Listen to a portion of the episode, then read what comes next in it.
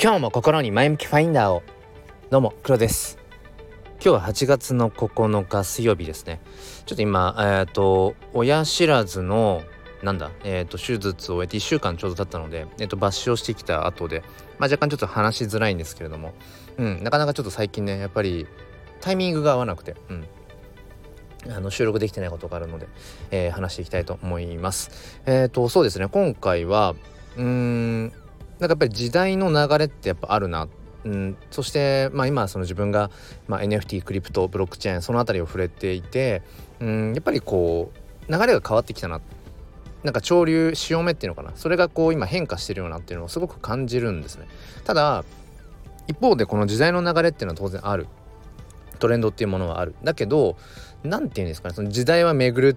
って言ったりもするしね、まあ、流行ってまたこうね、あのー、ぐるぐる回るっていうじゃないですか。だけどそれって、えーと、完全に巻き戻し状態になってるわけじゃなくてある種そのどんなものにもその不可逆性ってその元には戻っていかないっていうのかな。うん、そこがあると思うのでなんだろうな。こう時代の流れはありつつぐるぐる回ってるようにも見えるけど螺旋階段でいうとこう上に上がっていってるような感じ。なんかねそういう感覚があるのでなんかそれについてえー、話していきたいと思います。うんとそうですねまあ NFT 今うん、まあ、触れている方なんかはまあ、ひしひしと感じていると思うんですけれども、まあ、冬の時代って言われた言われたりだとか、まあ、オワコンって言われたり、まあ、NFT って終わったもしくは NFT やめますみたいなことが、うんまあ、やっぱりある種の一つのキーワードになっているようなところはありますよね。まあ、僕も NFT クリエイターとして1年以上自分のアートをこう NFT、まあ、デジタルアートとして、うんまあ、こう販売をしていたりもするので、まあ、ものすごくそういうのは分かる感じるんですよね。まあ、売れづらくなったとかその流動性が生まれづらくなったなとか、まあ、一方でそのコレクター側うん、まあ、ある種その NFT というものアート NFT ってものに、えー、投機性投資性って部分でこう側面で見た時もやっぱりちょっとこうその辺りが何、うん、て言うんでしょうねこう利益を生みづらいようなうんやっぱり今流れになっている。なんかあとは単純にやっぱり NFT ユーザーが減ったな、うん、NFT というう発信、NFT というワードを含んだ発信に対しての、まあ、シンプルにインプレッション、うん、反応がやっぱり、まあ、だいぶ薄らいだなっていうことはね特に半年前とか、うん、1年前とかと比べても思いますね。だってスタンド FM で、えーと、NFT 教室ライブを1年以上まあやっています。うん、毎週土曜日日曜日とか祝日とかの朝ですね、うん、ライブ配信という形でやってきてるんですけれども今本当にその新規であ NFT 興味ありますっていう方いないですもんね。スタイフでやってて。正直。うん。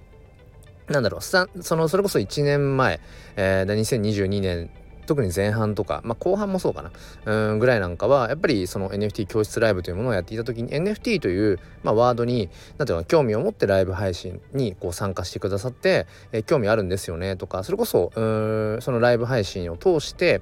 うんその NFT を買うまで、えー、僕がねちょっとこうサポートするなんてことも昨年は、えー、まあそんなに多い数ではないんですけどもありましたで実際その NFT 教室ライブというそのスタイフのね、えー、一つのライブ配信からがきっかけで、えーまあ、僕のそのアート作品をね買ってくださるところまで至った方なんかもまあまあいらっしゃって、まあ、そういう動線がある種あったんですけど今はねほぼ皆無ですね。うんまあ、ただ僕は僕自身別にその NFT というものブロックチェーンという仕組みそこにすごく惹かれているし、うん、やっぱりその自分がただただ楽しいなって思うものを、えー、伝えていくということに僕はやっぱりある種の価値意味があると思っているのでまあ引き続き続けているんですね。その NFT 教室ライブっていうものもそうだし、えー、こうした NFT を絡めた発信も続けていてまあただじゃあ全くその なんか新規で NFT というものに、えー、こう興味を持つ人が全然現れない感じはあるけれどもうんとはいえ ごめんなさいね。なんか喉が引っかかるな。うん。その全く聞いてもらえてない感じではないと、うん、聞いてくださってる方は別に変わらず1年前からうん聞いてくださってるんですよね。うん。そうだからまあなんか聞いてはくださる。うんけどもなんかそれ以上例えばそのまだ NFT 触れたことがない人がよしじゃあ今 NFT 触れてみようっていうきっかけは多分今は起きないんだろうなっていう。で一方でずっとこう NFT に触れてきていた人も、えー、と離れていくような人もいる。で離れていく人の理由としては僕はねあの、やっぱりそれってなんか打算的な、えー、と理由目的だけで NFT に触れてた人は去っていってるんじゃないかなと思います。だ打算的なっていうのは要はそのまあ、利益が出るかどうかとか何かこう得をするかどうかとか、うん、多分ねそこだけだった人は去ってくんじゃないかなと思います。だってお金が今あんまり動かないのでね、うん、NFT 市場で。ただ僕はまあお金動向っていうよりもそもそも NFT を始めたきっかけっていうのは自分がこうやったことのないこと知らないことを知っていきたい、えー、体験していきたい、うん、それがまず一番だったんですよね。そう。で触れていってみたらあなんかどうやら、えーまあ、当時はそのそれがある種のバブル的なものとは思ってなかったけどあどうやらお金という部分が結構絡んでいるので、えー、ワンチャン利益が出たりとかうん、そういうのもあるなと。まあ、ある種なんか NFT ドリームみたいなクリプト、えー、クリプトバブルみたいなものもあるんだなっていうのは体験しつつも、うん、でもそれっていうのはやっぱり結局その流れがあるっていうかトレンド的なもの、うん、ミーム的なね一時のものっていうのもやっぱあるよなっていう。でもなんかその NFT ブロックチェーンそのクリプトあとまあ Web3 っていう概念っていうのかな。そこの本質的な面白さっていうのはうーんなんかその土台にあるそのやっぱ仕組みとか概念とか思想とか僕はそこだと思うんですよね。うん、なんかそこで人儲けできるかどうかとかっていうのは別に NFT じゃなくてもいいわけだし、うん、なんか NFT じゃなくちゃやっぱり成立しない部分っていうのはやっぱりその仕組みですよね、うん、デジタルデータというところにその唯一無二の、うん、価値を生み出す。まあ、そういう下支えしているブロックチェーンという技術とか。じゃあそのブロックチェーンという技術がおっとごめんなさいスマホとしたブ ロックチェーンという技術とかその、まあ、NFT というねその代替ができないっていうそういう仕組みをいかに僕らのその社会の中に、えー、織り込んでいってその何て言うのかなみんながみんなあこれ NFT なんだって認識していなくてもあこれブロックチェーンという仕組みで動いてるわけじゃないんだなっていうふうにあブロックチェーンという仕組みで動いてるんだなって別に分かっていなくてもいいと思うんですよ。でもあなんだか生活がより便利になったね。より豊かになったね。より、えー、例えばそうだな。価値の、えー、移動が滑らかになったね。なんか生きやすくなったねとか。なんかそういう風になっていきさえすればいいんだと今はね改めて思ってます。うんまあ少し前まではね。一昔前までは。その NFT という言葉を普及させる必要があるとかうんその NFT とはどういうものなのかとかブロックチェーンというのはどういう仕組みなのかっていうことをなんかこう説明していくことに結構躍起になっていたところがあるんですけどまあなんかどうやらそこはそこじゃないなっていううんまあある種僕なんかはマニアックな、えー、人間の,、ね、あのタイプの人間の方だと思うので本当ニッチだと思うんです。うんで例えばあの自転車がどうやってあれ走ってるのかどうやってタイヤが回ってるのかっていうああいうそのあるわけじゃないですか。チェーンがこうなんでこう動いていてみたいな。機構っていうのかな、うん、別に僕はそれ興味ないんですけど興味ある人はその仕組みとか作りとかも興味あるわけじゃないですか、うん、そういうことが好きで。でも別に僕は自転車ってねどういう風に動いてるか知ってる？こういう仕組みがあってねここがこう動くとこっちがこうでああでああでとかって説明されても別に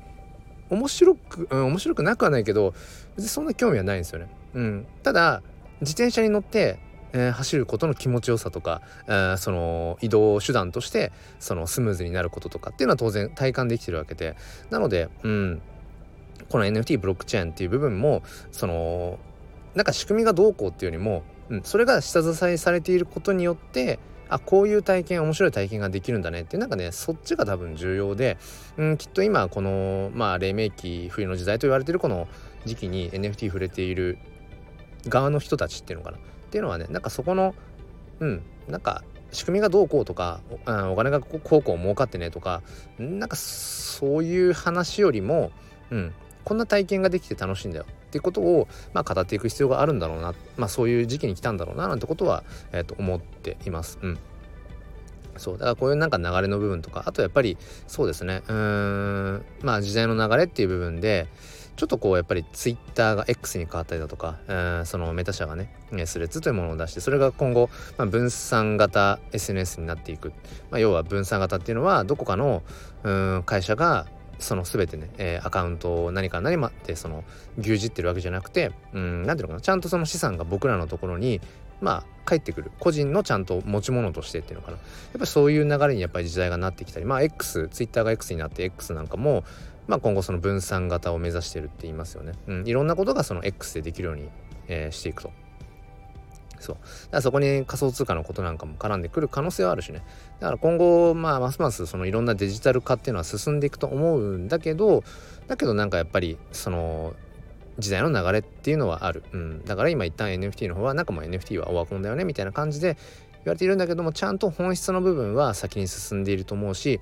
えーとまあそのいわゆる不可逆性という部分で言うと一度スマホを手に取ったらスマホのない生活っていうのは正直ちょっと戻れないですよね。うん、僕はちょっと厳しいかな。っていうふうになんだろうな。うん。潮流ってものはある、うん、巡るものっていうのは何かあるけれどもでもきっとうん。確実に前へ前へ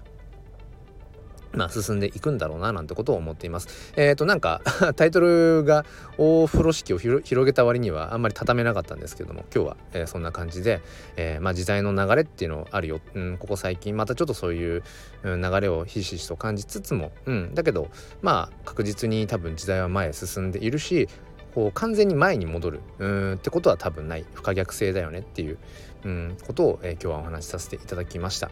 はい、ということで、えーまあ、こんな感じで普段まあ、NFT に絡めたりだとかあとはまあ本業が小学校の教員なので教育のこととかね、えー、絡めたりだとかまあ、とは僕自身が HSP 気質なのでうんなんかその自分らしく生きるとかうんよりよく生きていくってどういうことだろうねとかっていうまあその禅ですね、うん、仏教の禅なんかに絡めてみたりだとか、うん、そんな感じでいつも話をしています。あとはツイッターの方では X の方では毎朝6時から、えー、30分ほど。まあそれはもう本当に NFT クリプトの話中心ですね、うん、スペースなんかもやってますので、まあ、もしあの今日初めましての方は ぜひぜひあのスタイフもそしてツイッターの方も、えー、フォローしていただけたらと思います。それでは皆さん今日も良い一日をお過ごしください。そして心に前向きファインダーを。ではまた。